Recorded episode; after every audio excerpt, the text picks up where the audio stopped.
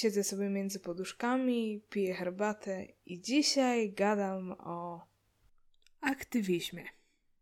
Hmm, od czego by tu zacząć? Myślę, że jest to na tyle ważny odcinek, że ten początek jest ważny e, i nada jakby takiego kierunku. Ale myślę, że najlepiej będzie zacząć od definicji aktywizmu. Najpierw takiej profesjonalnej, a później mojej. I właśnie zaczął padać deszcz, więc mam nadzieję, że go nie słychać. Ale, ale jeżeli go słychać, to mam nadzieję, że Wam nie przeszkadza. No. Łacińskie słowo activus oznacza czynny, a według Wikipedii jest stanowiskiem filozoficznym głoszącym metafizyczne pierwszeństwo aktywności i zmiany nad trwałością i stałością. Czyli w skrócie i w uproszczeniu, aktywizm to odrzucenie tego, co stałe, a dążenie do wprowadzenia zmian oraz ruchu w naszej rzeczywistości. Trochę brzmi skomplikowanie, wiem, ale nie taki wilk straszny. Jeśli natomiast ja miałabym sama zdefiniować aktywizm, chyba zaczęłabym od sposobu, w jaki zostaliśmy wychowani. Żeby być dobrym aktywistą lub dobrą aktywistką, potrzebne są ogromne pokłady wrażliwości na krzywdy drugiego człowieka i stworzenia, bo aktywizm dotyczy nie tylko ludzi, ale także zwierząt i innych istot.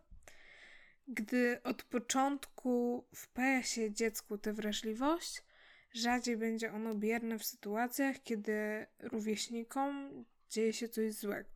Kolejnym ważnym stopniem jest umiejętność radzenia sobie w sytuacjach konfliktowych. Zachowanie zimnej krwi, opanowanie nerwów, skupienie się na celu, który chcemy osiągnąć. Moja mama zawsze kazała mi reagować, gdy dzieje się coś niefajnego, choćby wtedy, gdy ktoś próbuje stanąć przed mną w kolejce i zachowuje się jak zwyczajny ham. Więc mamy już dwie cechy: wrażliwość i odwagę. Dalej. Aktywizm to pokora. Ja się jej uczę wciąż i mam wrażenie, że to naprawdę najdłuższa lekcja mojego życia. Lubię chodzić na eventy takie jak strajki czy marsze, ale najgorsze uczucie towarzyszy mi po nich, bo zabieram głos, drę się do mikrofonu, gdy właśnie tam jestem, ale nie widzę efektów. Bo Polska wciąż bazuje na węglu, politycy nadal są głusi na dyskryminację i nienawiść. E, prawo do tej pory nie chroni ofiar przemocy domowej. Aktywizm to jest taki trochę WF, niby grasz w tę siatkówkę, niby drużyna jest zgrana, ale te piłki nie trafiają w pole, lądują poza nim. To pole to są władze, to rząd, prezydent, ludzie wpływowi. Na aucie stoimy my, chcący zmiany, walczący o nią, ale bez trafienia piłką na dobry grunt ciężko jest cokolwiek wywalczyć. Nie martwcie się, mnie też to zdobywało i długo sobie myślałam właśnie nad tą metaforą i kurczę, ciężko jest patrzeć, jak działania nie do końca przynoszą skutki. Jednak chyba najważniejszą cechę aktywizmu objaśnia Sam Demma, kanadyjski speaker motywacyjny. W jednym z jego TED Talków mówi o małych, konsekwentnych działaniach. Myślę, że wiecie, czym one są, ale wyjaśnię na przykładzie. Od około dwóch lat na swoim Instagramie i Facebooku udostępniam ważne posty albo relacje w zasadzie o wszystkim: feminizmie, sojusznictwie względem mniejszości, rasizmie, przemocy domowej.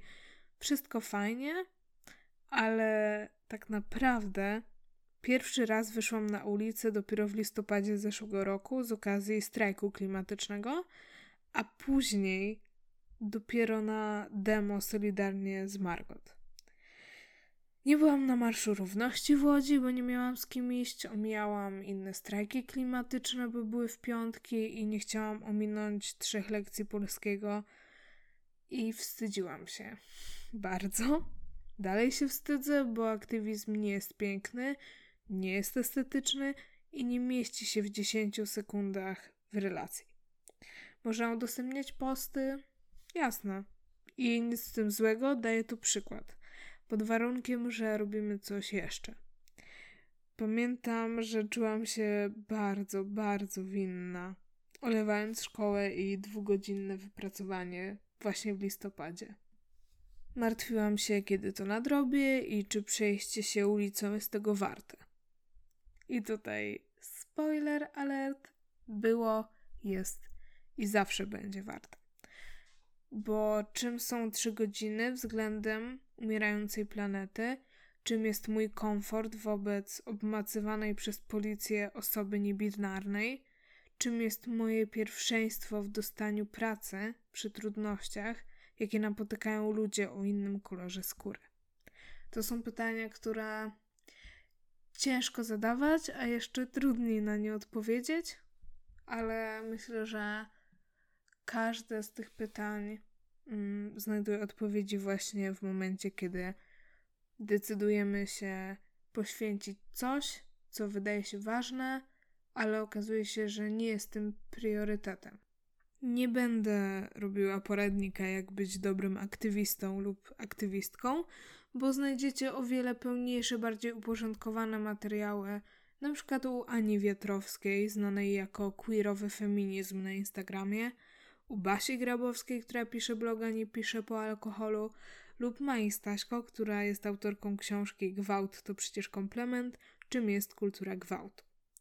One Wam powiedzą, co robić i w jaki sposób, a czego unikać.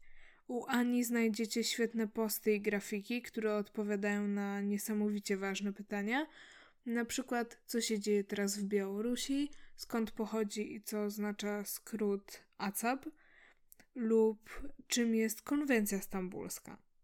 Basia Grabowska robi cudowne niezbędniki przed wyborami, opisuje swoje studia i pisze o ekologii na festiwalach. Z kolei Maja, w opinii wielu mediów, kontrowersyjna histeryczka, zawsze mówi prawdę i staje w obronie kobiet skrzywdzonych, które doświadczają przemocy i napastowania seksualnego. I to właśnie one nie ograniczają się do social mediów. I to im trzeba bić brawo, a nie reagować na kolejną relację o delfinach w Wenecji lub na udostępniony filmik z demonstracji w Warszawie. I chciałam to zaznaczyć nie dlatego, żeby ubliżyć czy zmniejszyć wpływ takiego aktywizmu, ale dlatego, że zebrałam głos na demo w Łodzi i wstawiłam filmik z tego. Dostałam naprawdę dużo wiadomości i reakcji, mm, za które bardzo dziękuję, ale to nie mi trzeba gratulować czy mnie podziwiać. Dzień wcześniej kilkadziesiąt osób zostało pobitych, zatrzymanych, pozbawionych pomocy medycznej i prawnej. I to posłanki lewicy stały na straży poste na posterunkach i wymuszały informacje o zatrzymanych to kolektyw Stop Bzdurom, Bart Staszewski, Krzysztof Gonciarz, Adam Bodnar i wiele, wiele innych osób powinno być wystawionych jako przykład. No. I wydaje mi się, że taki pokazowy stosunek do aktywizmu to kwestia przesytu informacji i treści, w których się zwyczajnie gubimy jako ludzie. Ja i moi rówieśnicy mamy na sobie presję, że jeśli nie zareagujemy, to znaczy, że czegoś nie wspieramy lub wspieramy niewidocznie, a to zasługuje przecież na potępienie. Bo aktywizm ma, ma to do siebie, że jest ultra szybki. Non-stop coś się dzieje i od razu jesteśmy zmuszeni do reagowania, bo zaraz pojawi się nowy temat. Nie ma czasu na refleksję, na własne odczucia, tylko lecimy po łebkach i przeskakujemy z jednego problemu na drugi.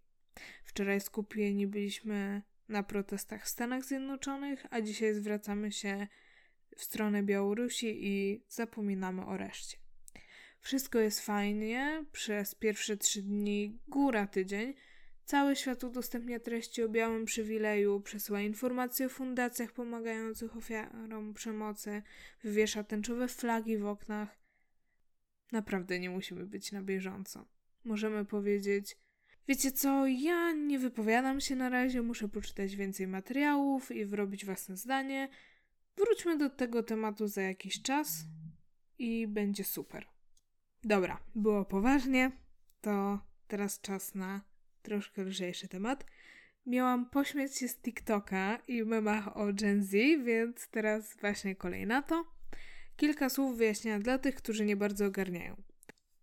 TikTok jest aplikacją, w której można tworzyć krótkie filmiki o przeróżnej tematyce, a Gen Z to nazwa pokolenia, które urodziło się w połowie lat 90. oraz po roku 2000. Ale ktoś się teraz zapyta, co mają do siebie te dwie rzeczy i co mnie w nich w zasadzie tak bardzo bawi. Po pierwsze to, że TikTok to aplikacja dość prymitywna, tak zwany pożeracz czasu, jednak Gen Z wykorzystuje jego potencjał do szerzenia aktywizmu.